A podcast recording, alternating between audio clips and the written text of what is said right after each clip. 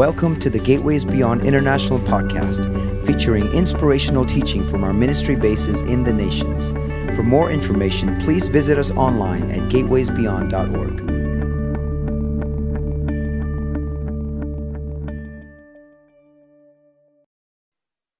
You see, in the world around us, we're inundated with a multitude of voices competing for our attention.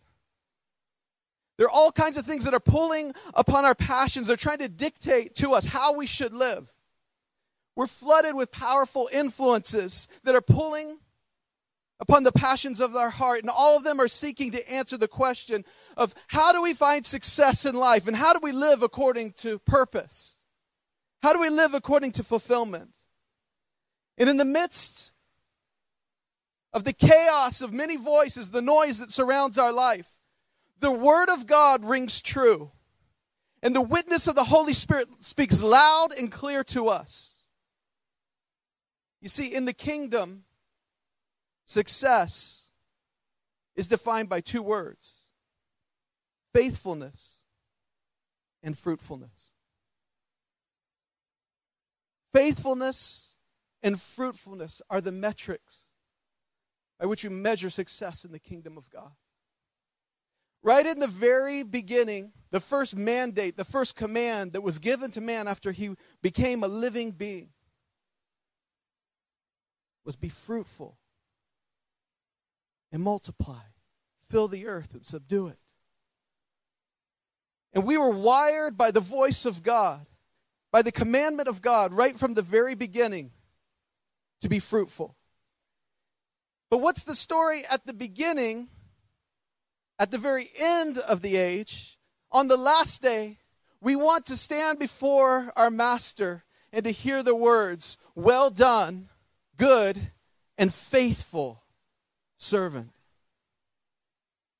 Enter into the joy that has been prepared for you. Enter into the rest of God. And within our lives as believers, between the mandate for fruitfulness and what we want to end up, the bookend at the end of the age of faithfulness, there is a lot of movement in the kingdom of God. To fulfill the mandate and to be able to found, be found faithful at the end, there is a need for increase. There's a need for advancement. There's a need for growth. That these words are ones that connect us to God's ultimate purposes for how He created us and how He destined us to be at the end. Right at the beginning when God gave the mandate, the commandment to be fruitful and to multiply. Before he spoke the commandment, it says that God blessed man. And I was reading this recently, and I began to see a pattern here. Before the commandment of the Lord came to mankind, it was preceded by the blessing of God. Now, as Clive said, I'm a Messianic Jew, come from a, a, a Jewish heritage and a long line. My father was the first believer in our family line, as far back as we know, rabbis and cantors. And the idea of blessing is not just something that's used at the end of an email or something nice to say amongst believers. But the idea of blessing is a tangible impartation of the heart of the Father to their sons. And so every Friday night on the Erev Shabbat meal, there's a part where, as a, as a child growing up, my dad would lay his hands on my head and upon my brothers and my sisters, and he would speak blessing. And those words of blessing were ones that would speak towards our identity, but also towards our destiny. They would prophesy of what we would become and what we will be of who we are. Every Shabbat meal coming under the blessing of my dad and the other times during the week when that would take place were forming me in my identity, but they were also framing my destiny. And it's the same thing with mankind at the very beginning. Before Adam did anything, before he was given the mandate from God to be fruitful, multiply, fill the earth, subdue it, the Lord blessed him. You know, we've probably heard it said before that the Lord requires obedience, and it's obedience that brings the blessing. And this is true, this is a right saying. But there's a reality that goes before that. Our obedience is motivated by love for God as we understand his character and nature, that before we do anything, we're blessed. So I began to look at this and look at the pattern of it, and I realized throughout the book of Genesis, through all the major accounts in the book of Genesis, it was the exact same pattern blessed and then given a mandate. For Adam, okay, that's good before the fall, that's good before sin entered the earth. But you see, the blessing of God isn't dependent upon our goodness, it's dependent on the very nature of God Himself. And we coming, us coming into a line with the very nature of God. And so it was with Adam, and then it was with Noah. After the flood, the exact same thing. He blessed him, and then he spoke to him, Be fruitful and multiply. And then it was with Abraham.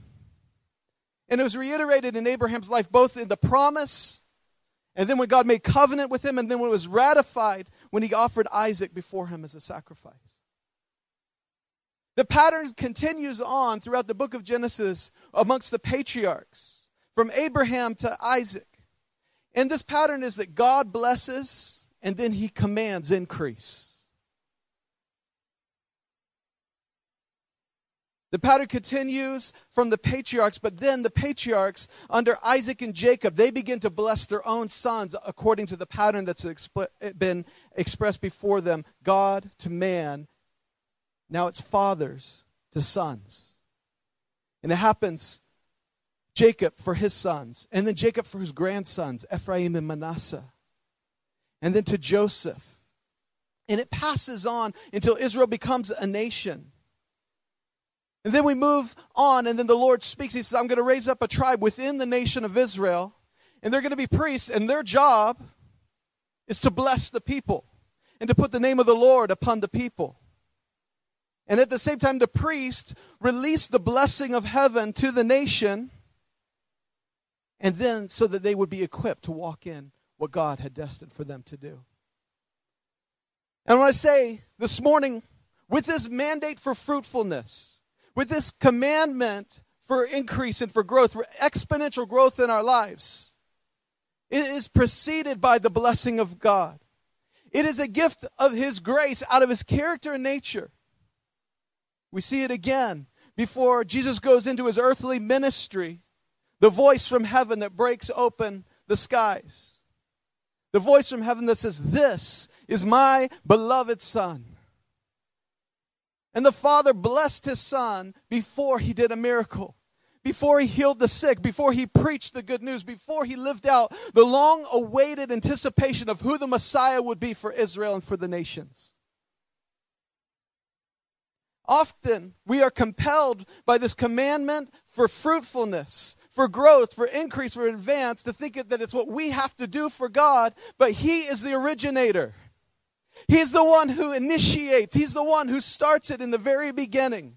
And we need to be released from performance mentality by which we have to perform to earn God's favor and to earn His blessing. His blessing is there at the beginning. The reality of it is that at the beginning we are blessed.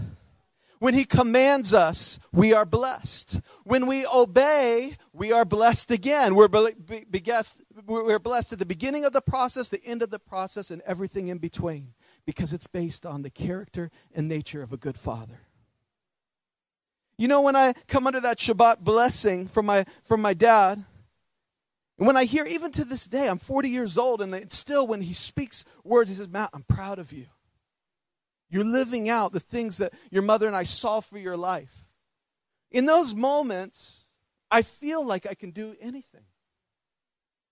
How much more, if that's how our earthly father is to us, is our Father in heaven who is perfect? And I want us to be inspired this morning for advance. I want us to be inspired for multiplication, for growth, for, for, for um, increase, and for acceleration. But the foundation of it must be first that it comes out of what God initiates out of his never changing character as a good father. The, the realization of this on the inside is enough to bring transformation that will lead us into a place of freedom where we will do mighty exploits for our God. Mighty exploits. And the Lord has mighty exploits for us. Thank you, Father. You see, these two ways that we define success according to fruitfulness and faithfulness they have to do with both interior and exterior aspects of our life. Faithfulness is the unseen, it's how we live when no one's looking, it's how we live our interior life with God. At the end of the day, that's what He's interested in. At the beginning of the day, at the beginning of the call upon our life, He's commanded fruitfulness from us. And in between, there is growth. We move from strength to strength and glory to glory. There's acceleration, there's forward movement. I pray more than the scriptures that we read this morning, more than the words that I speak in English, that the Word of God would come and it would accelerate and it would initiate movement inside of us. Just as in the dream when we came to a place where we couldn't do anything, there were obstacles too big for us, and we knew we were moving on, but God had to do something. It's in the, that moment that He comes with His Word to level mountains and to make a way for us to advance.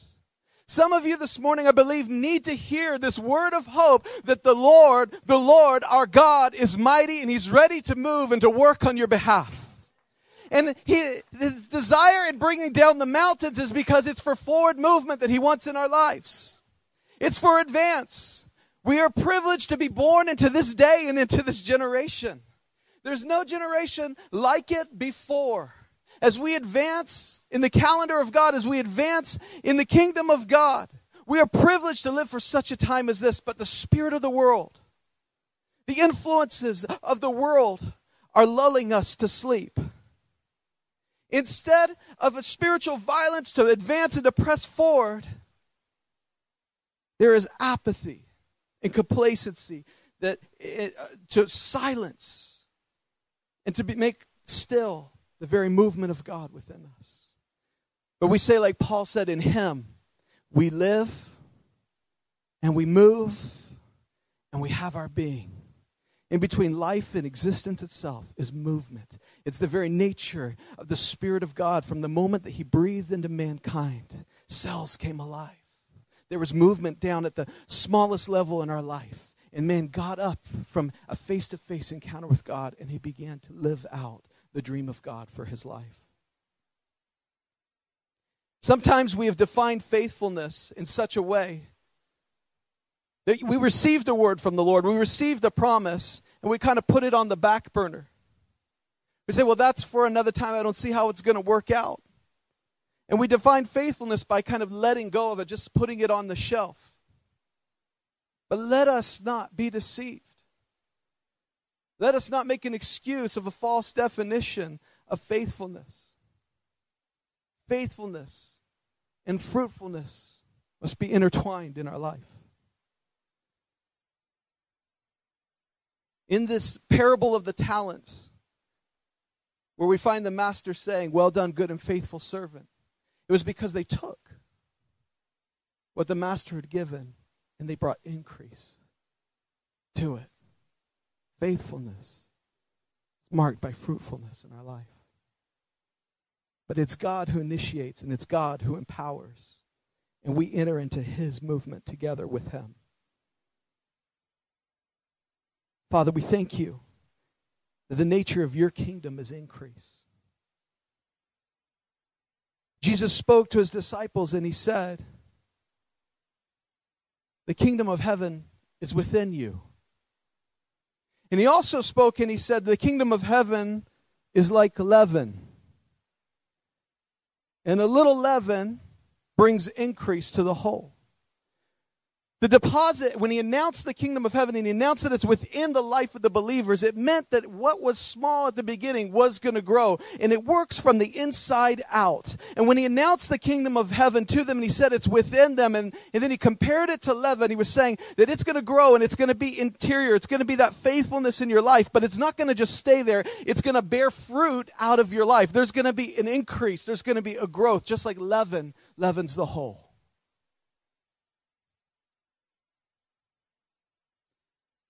The spiritual realities of multiplication, experiential, exponential growth, acceleration, momentum, and movement. These are ours. These are, are words that should be our vocabulary. Right now, where we're living in Cyprus, we're surrounded by nations that are in turmoil, that are turned upside down. There, there's a spirit to bring fear and intimidation to the people of God. But this is our finest hour. This is what is spoken of that is the time of the harvest, and it gets harder, but the light shines brighter in the midst of the darkness.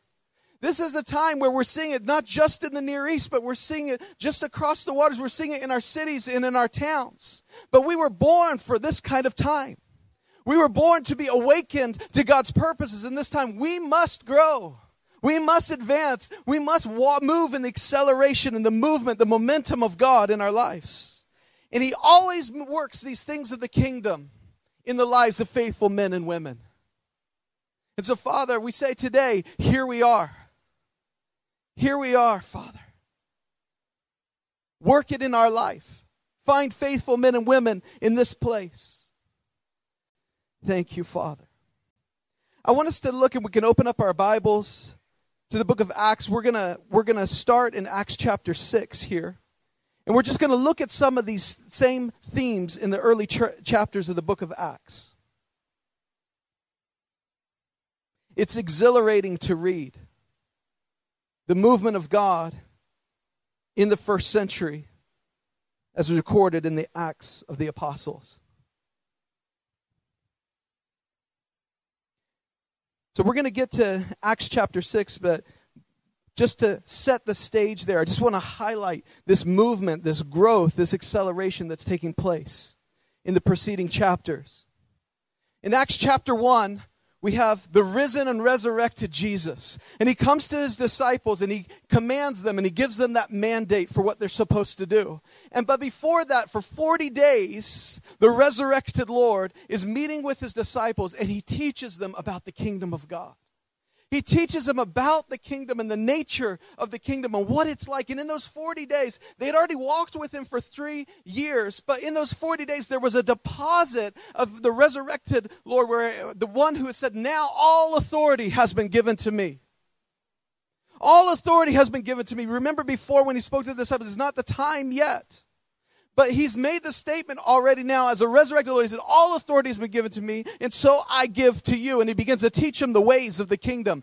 40 days immersed in this reality as the resurrected Jesus, as the risen Lord. And he speaks to them and he teaches them the ways of the kingdom. And he tells them, and he gives them the, this commission in Acts 1 8 says, You're going to receive power from the Holy Spirit when he comes upon you.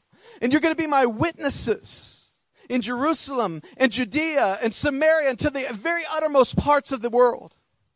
And he says, Now go to Jerusalem, he has, as he had previously spoken to them, and wait upon this outpouring of the Holy Spirit. And there's a momentum after these 40 days of kingdom teaching that's coming where the outpouring of the Holy Spirit will come upon them that will lead to a movement of exponential growth from Jerusalem to the ends of the earth.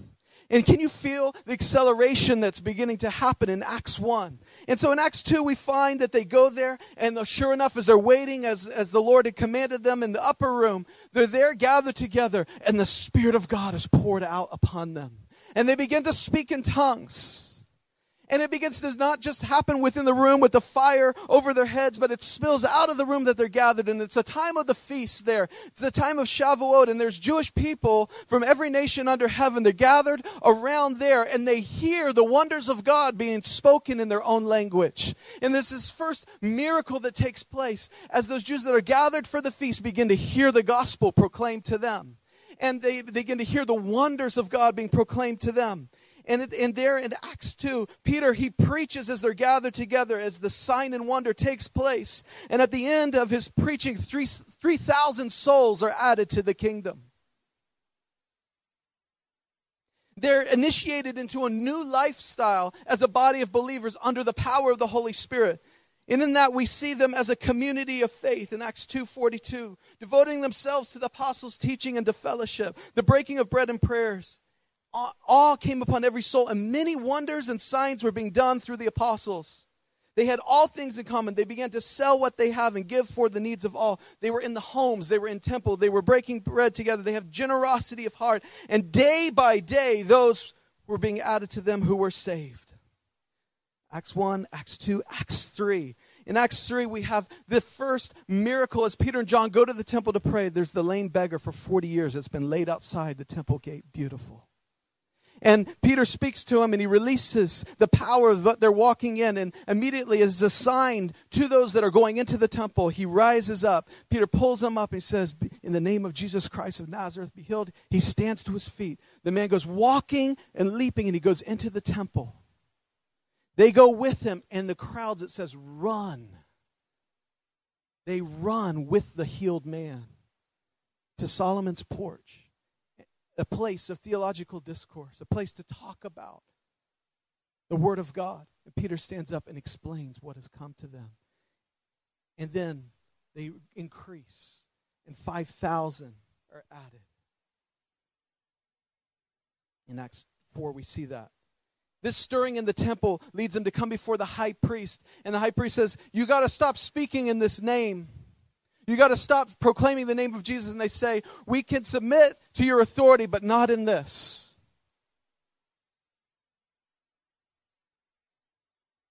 We cannot but speak the name of our Savior. And they go and they meet with the disciples and they pray for boldness because they're forbid to speak the name of Jesus. And the Holy Spirit falls again. And the building itself begins to shake, and they're filled with boldness, and they go out from that place preaching. And we have another description of what their life great power in the testimony of the resurrection. No one had any needs, they had everything in common, one with another. We continue to Acts chapter 5, and there's the story of Ananias and Sapphira and them lying to the Holy Spirit and falling dead. There's signs and wonders. Many signs and wonders have been done. Multitudes are added to the kingdom. All the sick that are brought are healed. Their, their demons are cast out. People are delivered. And even as they come and lay them, just that Peter's shadow might go across them. And they're healed. And we come to Acts chapter 6. And here in Acts 6, as they are taking care, the apostles are giving care not only of the prayers and the word of God, but also to the meeting the physical needs of the people. They say, choose among yourself seven faithful men who have a good reputation or full of the Holy Spirit to serve the tables, the practical needs of the people, so that we can give ourselves to prayer and to the teaching of the Word of God. And in this, there are seven men chosen. The first two, one's name is Stephen, and the next one's name is Philip. In the chapters that come after after Acts 6, the next few chapters begin to tell the story of Stephen and Philip, and the acceleration, the forward movement continues and it increases even in greater measure. I want to talk to us this morning from the story of Philip. How there's increase and acceleration that comes after this man. And so they chose Stephen and they chose Philip. And then Acts chapter 6, verse 7, it says, And the word of God continued to increase, and the numbers of the disciples multiplied greatly in Jerusalem, and a great many of the priests became obedient to the faith. Amazing. Just in previous times, as the high priest that was forbidding them to speak the name of Jesus. And now many of the priests are coming to the faith. Stephen rises up, and we have his story. And then in Acts chapter 8, Acts chapter 8 and verse 1. And Saul approved of his execution. Let's read there. And there arose on that day a great persecution against the church in Jerusalem, and they were all scattered throughout the regions of Judea and Samaria, except the apostles. Does this sound familiar to us, this geography? I grew up hearing my dad say that because the apostles failed to live out the mandate of Acts 1 8, taking the gospel from Jerusalem, Judea, Samaria to the ends of the earth, the Lord allowed Acts 8 1 persecution to arise that would press them into the movement of what God has. Let me tell you, the, alongside of the suffering that we see in many parts of the earth, the movement of the kingdom is advancing. right in the middle of great suffering, right in the middle of this, of this clash of kingdoms, there is advance for the gospel.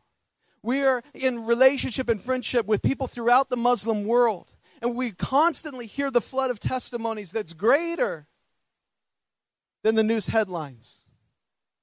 And we must be informed as a kingdom people of the advance of the kingdom of God so that our hearts do not fail us for fear and that we do not come under intimidation, but rather we recognize that God is on the move at the same time. Darkness covers the earth, but the Lord will arise, and his glory will be seen upon you.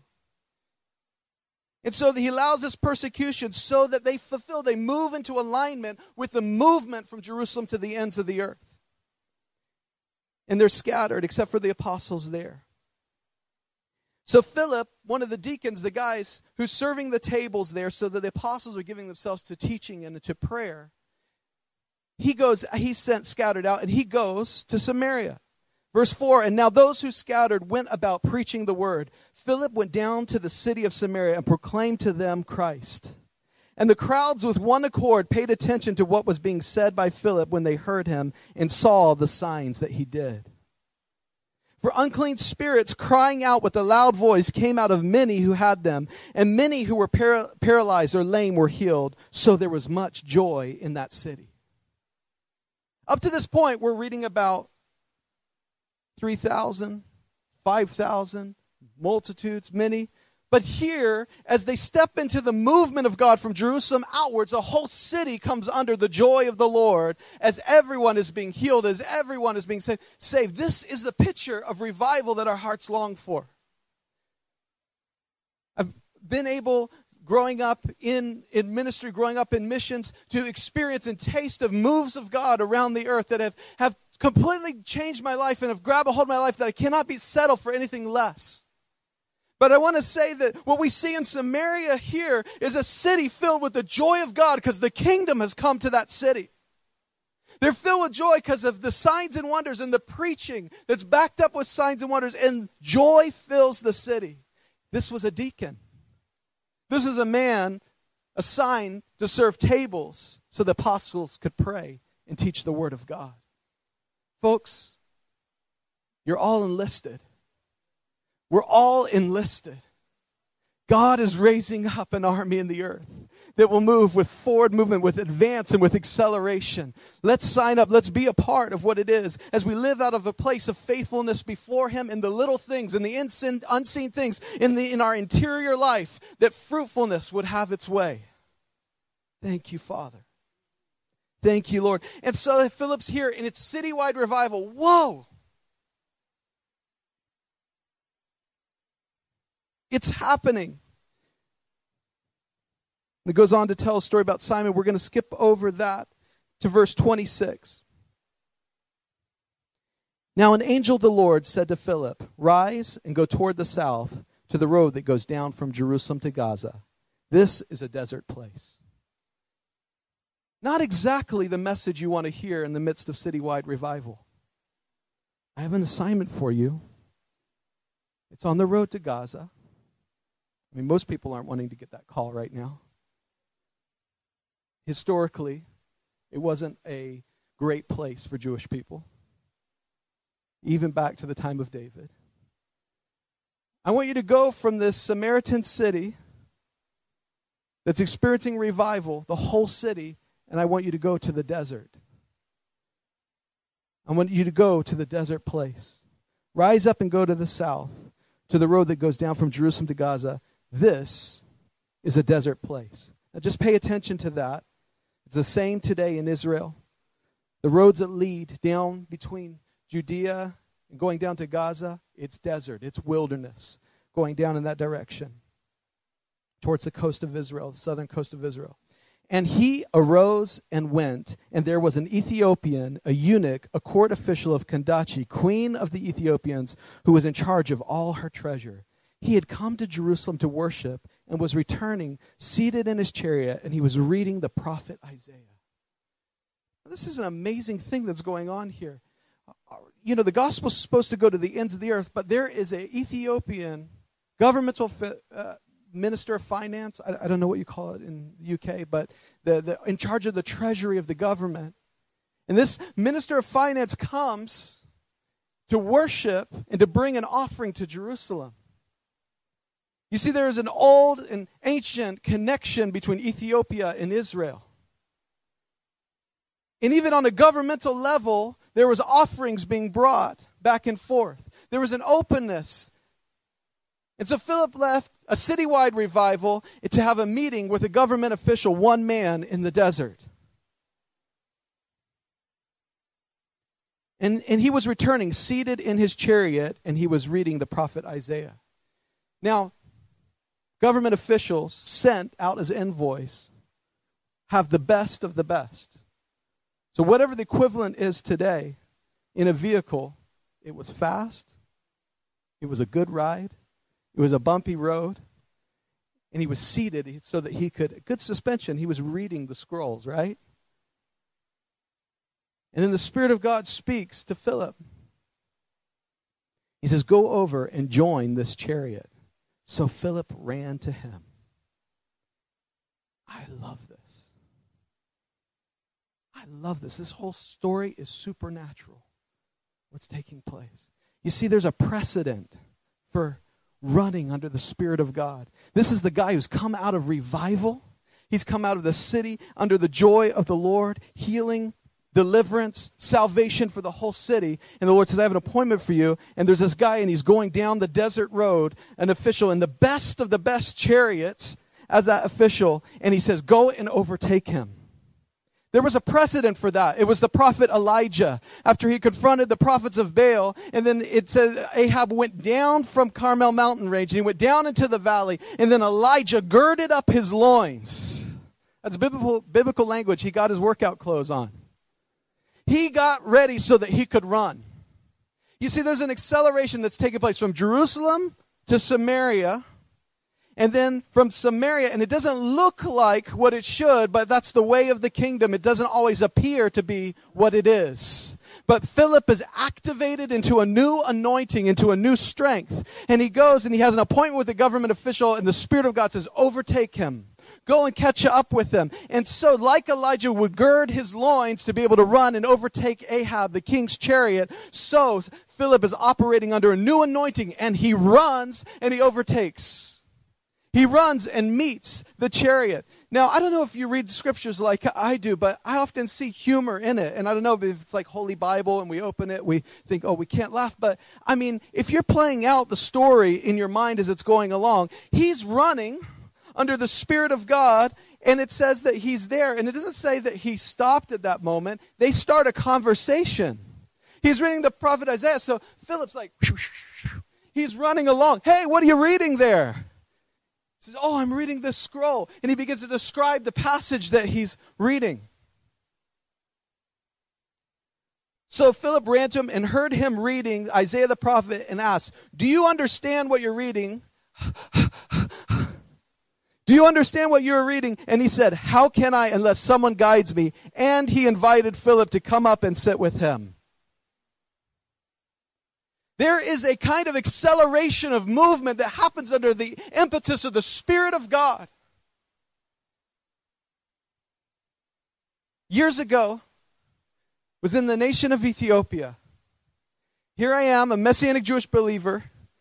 I'm in that nation since then, I've been there 25 times, following up on the, the ministry that my dad started there, working with Ethiopian Jews, helping them in returning to the land, taking care for their needs, preaching to, to them, and ministering in the nation. And I was in a particular service, and something strange began to happen to me.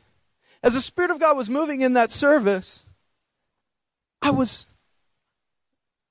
couldn't stop moving my feet. And as the Spirit of God's moving, I just found myself like doing that number. Now, I'm not a runner. I'm not exactly built like a runner. Okay, in high school, I was in track and field. I threw shot put and discus. When the runners were practicing their running, I was lifting weights. But in this time, I just began to run in place like that. I'm also not a Pentecostal, I'm Messianic Jewish. I grew up full gospel, believing in the fullness of the Holy Spirit, but that wasn't part of my cultural background when the Spirit of the Lord comes. Glory. It just wasn't this situation, but the Spirit began to do a work inside of me, and I could not control it.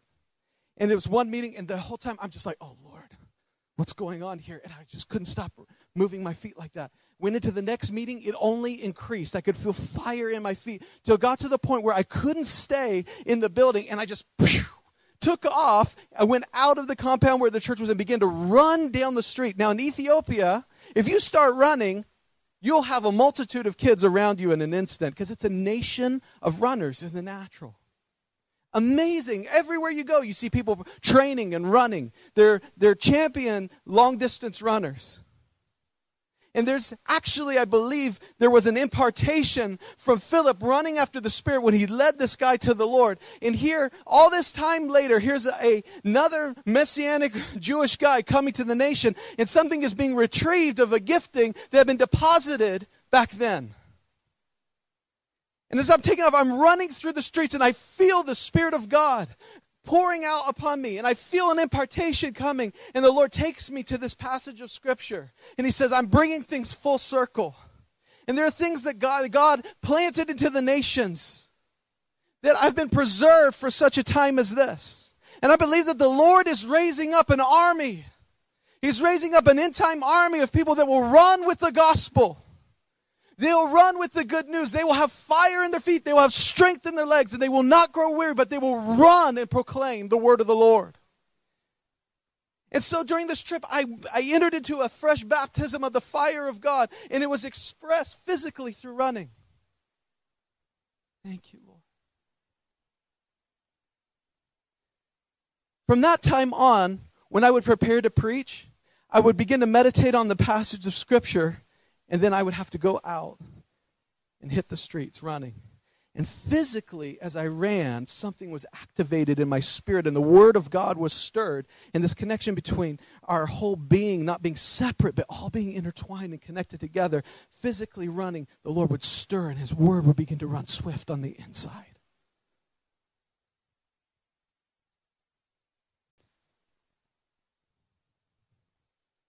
So Philip runs, he overtakes, he's invited up into the chariot. He reads from Isaiah this verse. And he asks, What does it mean? And how can I know if no, no one explains it to me? And Philip immediately explains to him and speaks to him the good news about Jesus. Now, an evangelist can take any verse and turn it into the good news of Jesus.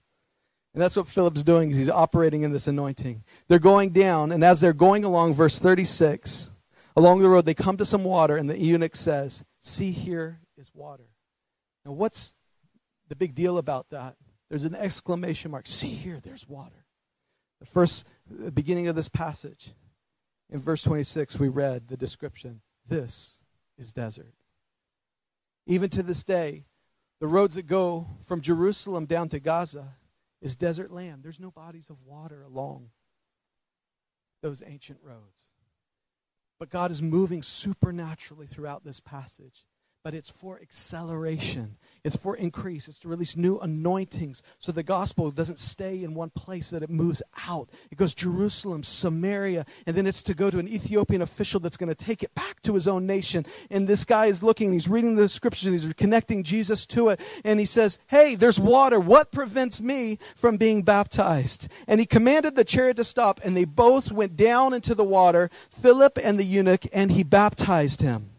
And when they came up out of the water, the Spirit of the Lord carried Philip away, and the eunuch saw him no more and went on his way rejoicing.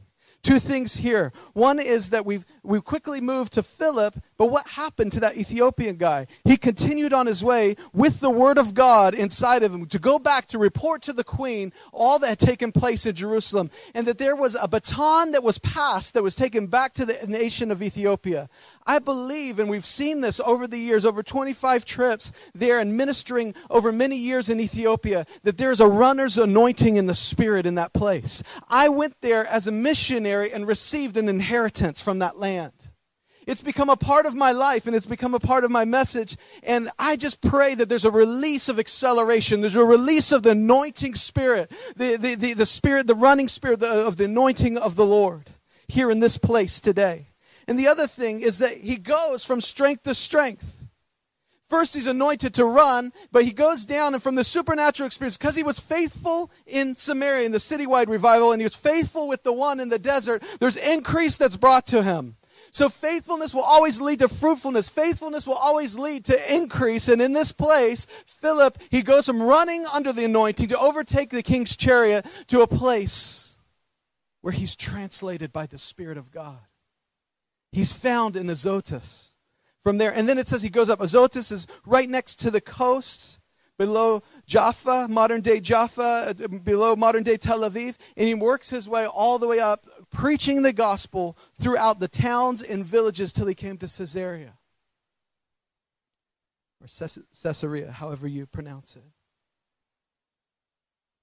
There was acceleration out of faithfulness. There was increase. This is the nature of the kingdom of God. This is the nature of how God moves. When we give ourselves in faithfulness, we fulfill the mandate for fruitfulness in our life.